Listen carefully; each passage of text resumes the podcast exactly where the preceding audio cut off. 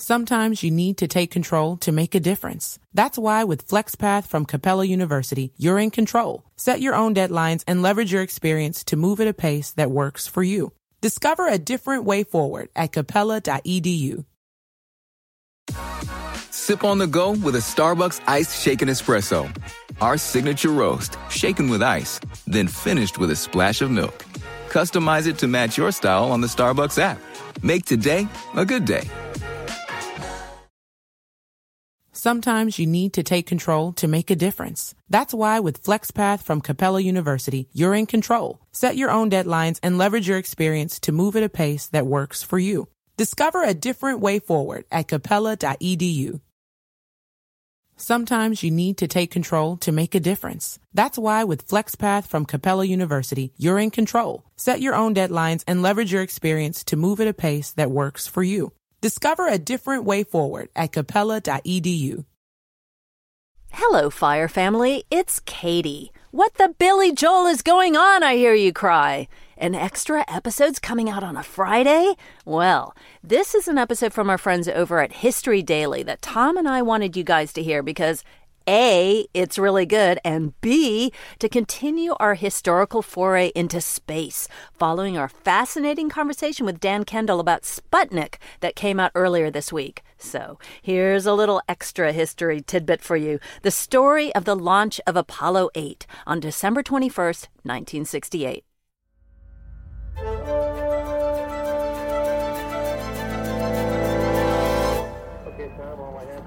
It's early morning December 21, 1968, at the Kennedy Space Center in Florida. Bill Anders, a 35 year old rookie astronaut, sits in his spacecraft, the Apollo 8. Anders flexes his fingers in the stiff gloves of his pressure suit. He is uncomfortable. He's been strapped to his chair for almost three hours as the crew outside work on the rocket that will launch the Apollo 8 into space. Beside him are two other astronauts Mission Commander Frank Borman and Command Module Pilot Jim Lovell. Their mission is a historic one. They will be the first men to leave Earth's orbit and the first to journey to the far side of the moon. But before they can achieve their mission, they have to get off the launch pad, and that's perhaps the most dangerous part.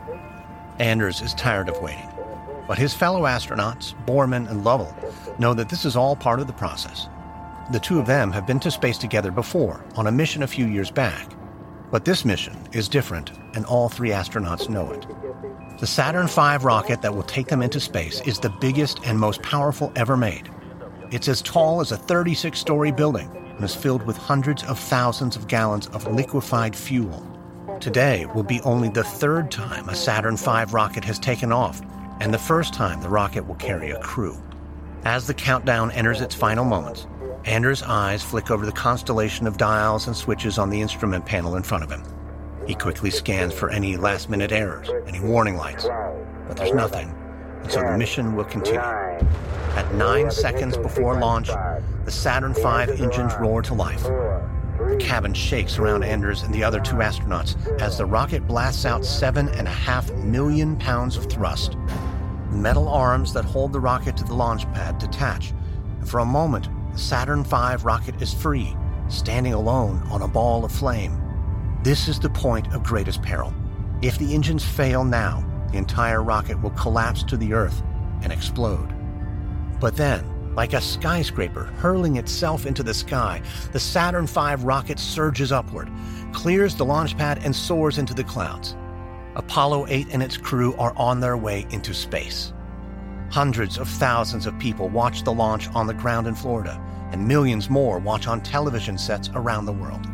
1968 has been a year of violence and discord in America and overseas. There have been assassinations, riots, and wars.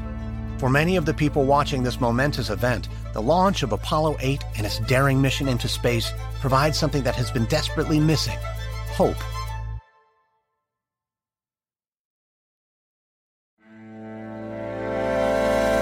From Noiser and Airship, I'm Lindsay Graham, and this is History Daily.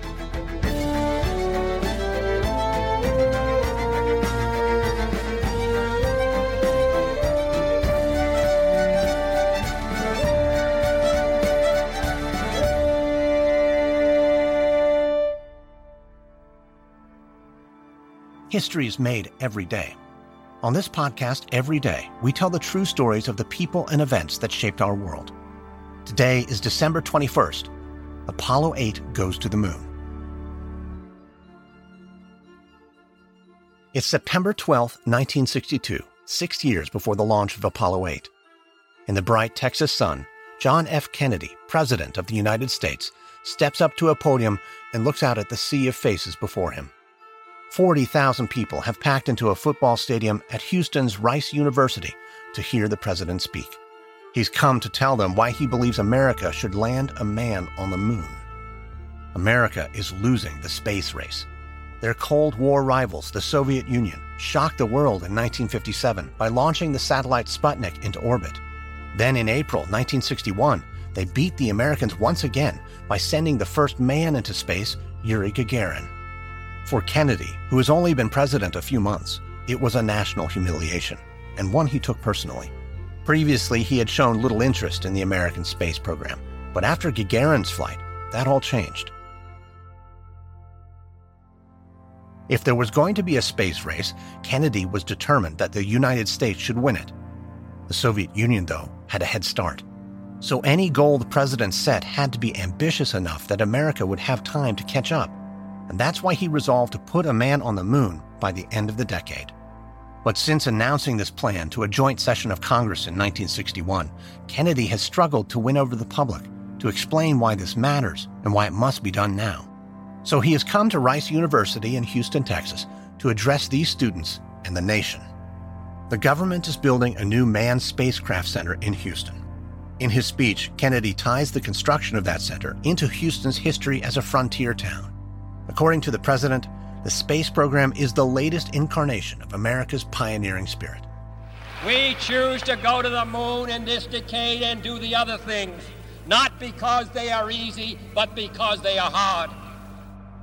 It's a romantic, patriotic vision, and a compelling one. Ultimately, Kennedy's optimistic vision will inspire the public's support. In September 1963, the Houston Space Center opens. Two months later, however, on another visit to Texas, President Kennedy is assassinated as he rides his motorcade through the city of Dallas. But the pioneering spirit he spoke of at Rice University will not die with him. It's August 1968, five years after President Kennedy's assassination. At the Manned Spacecraft Center in Houston, engineer George Low hurries down a corridor to a conference room. Low is manager of the Apollo Spacecraft Program Office. It's his job to make sure the new vessels that will take men to the moon are ready to fly, and he's just come back from vacation with an idea that could save the Apollo space program. Kennedy's goal of putting a man on the moon by 1970 is hugely ambitious. NASA, the American Space Agency, is well funded, but their Apollo space program has been plagued by technical problems and human tragedy. Just the year before, on January 27, 1967, three astronauts lost their lives in a fire during a routine test on the launch pad. The accident set the Apollo program back by months and resulted in a massive redesign of the spacecraft. It was George Low who led those efforts. There are three major components to an Apollo flight First, the Saturn V rocket that launches the astronaut's spacecraft out of Earth's orbit. Second, the command and service module that carries them towards the moon. And third, the lunar module, nicknamed the LEM, that takes the astronauts down to the surface of the moon. NASA has had trouble with all three components. But right now, it's the LEM that has George Low worried. The Apollo 8 mission is meant to be the LEM's first test flight. On this mission, NASA has planned to test the module's capabilities in an Earth orbit. The Apollo 8 mission is meant to be the LEM's first test flight, but the lunar module is nowhere near ready. George Low knows that if NASA is forced to delay the Apollo 8 mission, all subsequent missions will also be pushed back. And if that happens, there's a real danger NASA will miss President Kennedy's end of the decade deadline. So Low sits down to meet with other senior staff in Houston to lay out his new plan. Instead of waiting for the LEM to be ready, Low proposes something even more ambitious than the original mission. Low suggests that they send the Apollo 8 command module, without the LEM, on a mission to the moon. The astronauts won't be able to land on the moon, but they will be able to navigate to it and maneuver in and out of lunar orbit. As Low explains, such a mission would be invaluable It would prove that NASA can make the calculations necessary to fly to the moon, and it would keep the Apollo program on target for a moon landing in the summer of 1969. Low's plan is approved, but there are many who doubt it will succeed. The Apollo 8 command module has flown just once with astronauts on board, and even then only in Earth's orbit. Now, NASA wants to send three astronauts all the way to the moon. It's risky. Even the slightest miscalculation could kill the crew. And another NASA tragedy will not only mean missing Kennedy's deadline, it would jeopardize the entire American space program altogether.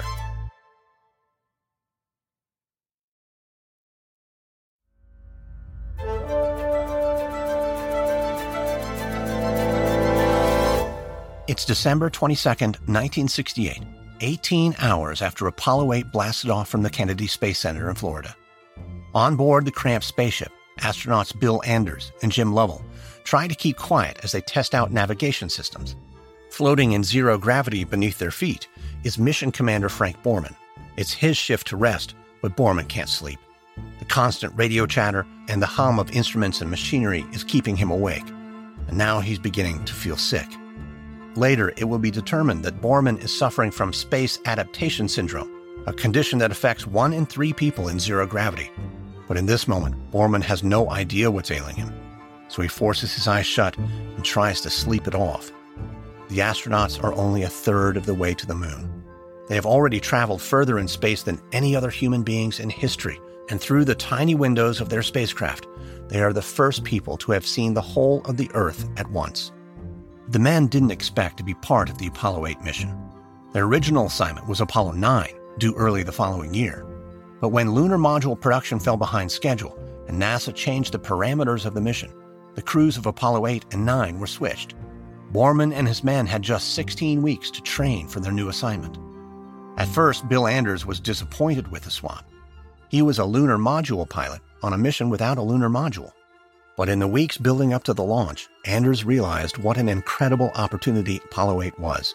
If all went well, he would be among the first three people ever to leave Earth behind and see the dark side of the moon. But not all is going well. Today, as he floats in zero gravity, Anders hears a retching noise and looks down as a glob of Frank Borman's vomit drifts past his chin. Anders and Lovell help their shivering commander to his chair and strap him in. Lovell and Anders clean up as best they can while they debate whether to tell Mission Control in Houston. Borman insists absolutely not. He doesn't want anyone to know. But if Lovell and Anders fall sick too, the whole mission will be in danger. They have to tell Houston. A hurried radio conference is held between the doctors on the ground and the astronauts on board. They decide Borman has either a 24 hour stomach sickness or a bad reaction to a sleeping pill. Either way, the mission will continue. It's Christmas Eve, 1968. After three days journeying through space, Apollo 8 has finally reached the moon.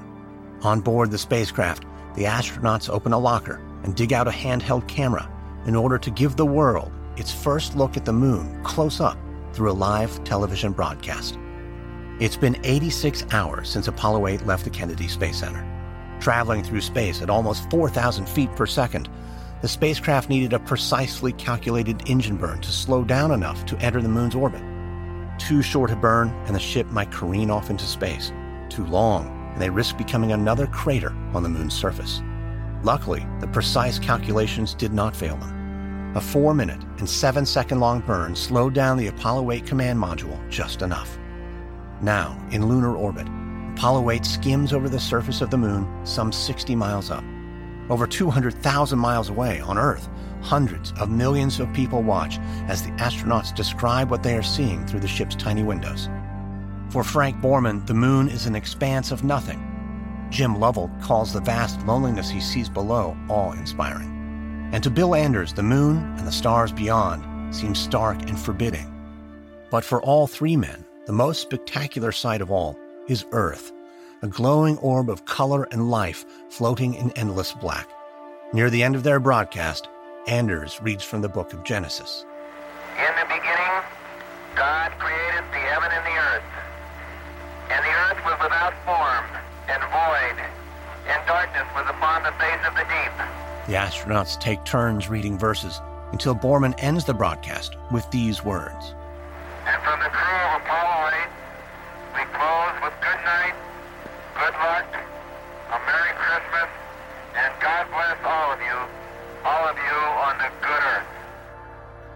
By the end of their mission, the crew of Apollo 8 will have journeyed farther than any other humans in history.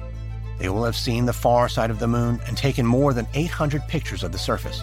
But it will be their message to the good Earth that will be remembered forever.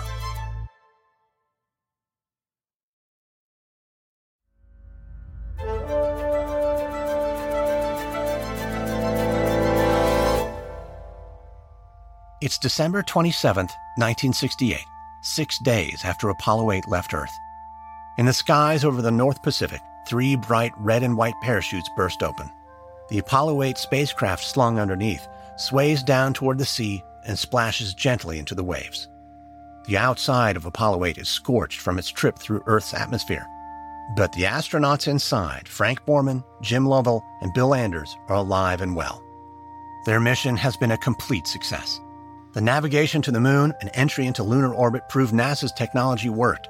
It's a huge step towards meeting President Kennedy's ambition of putting an American on the moon by 1970. And indeed, just seven months later, in July 1969, Neil Armstrong and Buzz Aldrin become the first men to walk on the moon. But Apollo 8 is more than just a technical triumph. People all around the world followed Borman, Lovell, and Anders from the moment they took off to the moment they splashed down in the Pacific one in four people on the Earth tuned in for their famous Christmas Eve broadcast. And for many of these viewers, 1968 was a difficult year. The civil rights leader Martin Luther King Jr. was shot dead in April. The politician Bobby Kennedy, younger brother of the assassinated President John Kennedy, was killed in June. And in Vietnam, America was on the verge of losing its unpopular war with the North Vietnamese. But for a brief few days in December, people across the world looked up to follow the journey of three men, and through them saw the world in a whole new way. On his return, the commander of Apollo 8, Frank Borman, will receive countless messages of congratulations. But there will be one telegram he will remember above all an anonymous note that reads simply, Thank you. You saved 1968.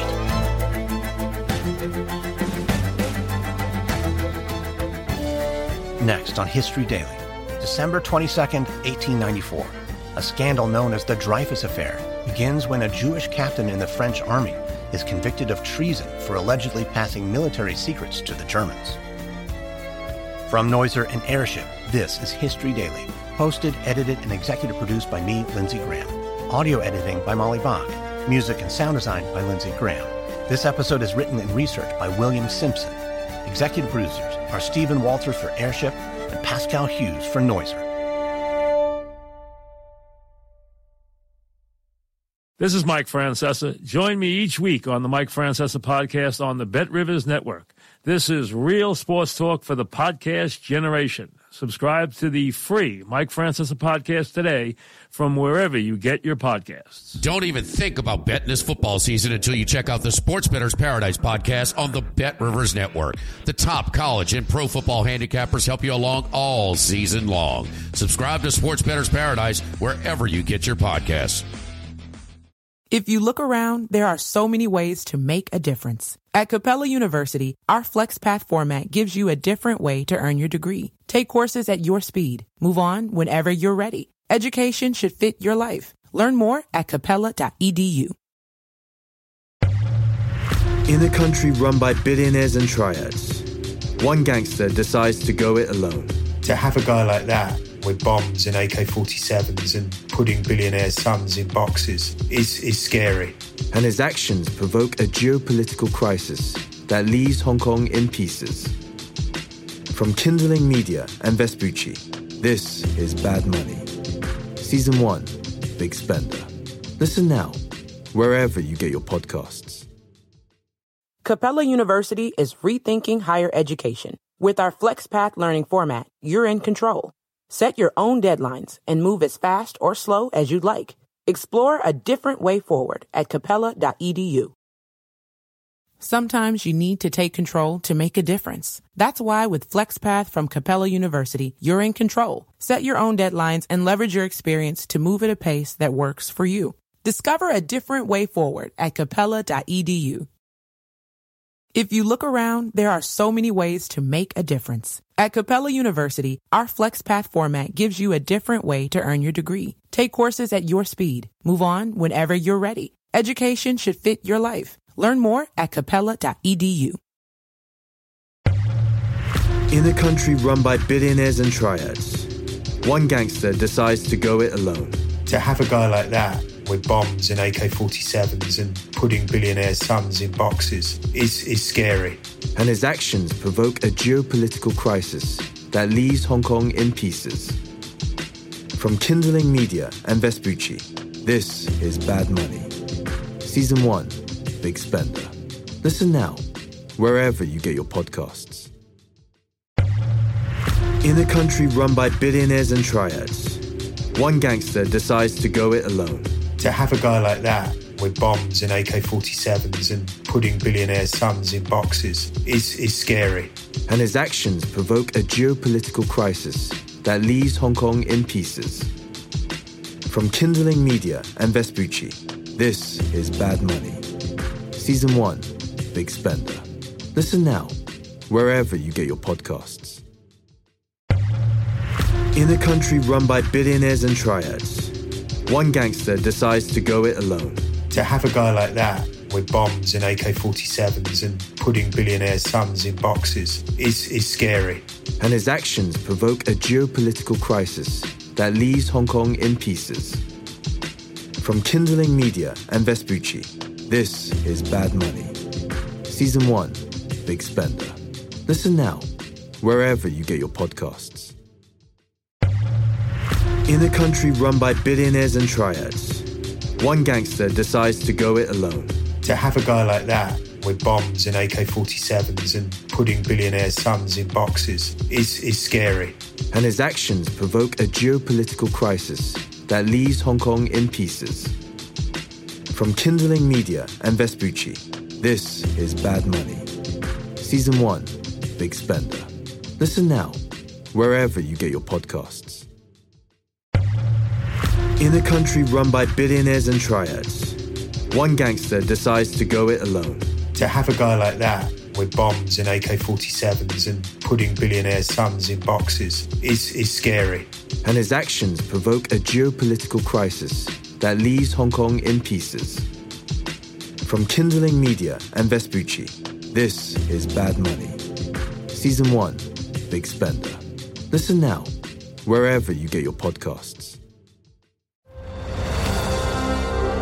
I'm Ken Harbaugh, host of Warriors in Their Own Words, a podcast that presents the unvarnished, unsanitized truth of what we have asked of those who defend this nation. As a country, we need these stories more than ever. Stories from Americans who have borne the battle, including 30 year old remastered interviews with veterans from World War I recounting their time in the trenches of Europe and with veterans from World War II, Korea, Vietnam, and from our most recent conflicts in Iraq, Afghanistan, and other battlefields Americans may never have heard of. Hear their stories by listening to Warriors in Their Own Words wherever you find podcasts. I'm Allison Holland, host of the Kennedy Dynasty podcast. Equipped with a microphone and a long term fascination of the Kennedy family, I am joined by an incredible cast of experts, friends, and guests to take you on a fun, relaxed, yet informative journey through history and pop culture. From book references to fashion to philanthropy to our modern expectations of the presidency itself, you'll see that there is so much more to Kennedy than just JFK or conspiracy theories. Join me for the Kennedy Dynasty podcast. Hello, my name is Peter Zablocki, and I'm a historian, author, and college professor. I'm thrilled to invite you to check out Evergreen Network's History Shorts podcast. Every Tuesday and Thursday, join me on a journey through time, exploring the little known and hidden gems of history. In each bite sized episode, I'll dive into my original research to bring you intriguing historical curiosities you've probably never heard of, uncovering the fascinating stories that have shaped our world from forgotten figures to overlooked events. And the best part? I've condensed all this historical goodness into manageable chunks, perfect for your on the go lifestyle. Whether you're commuting to work or squeezing in a quick break, History Shorts fits into the little time you probably think you don't have. Subscribe now and never miss an episode of the History Shorts podcast, available wherever you get your podcasts.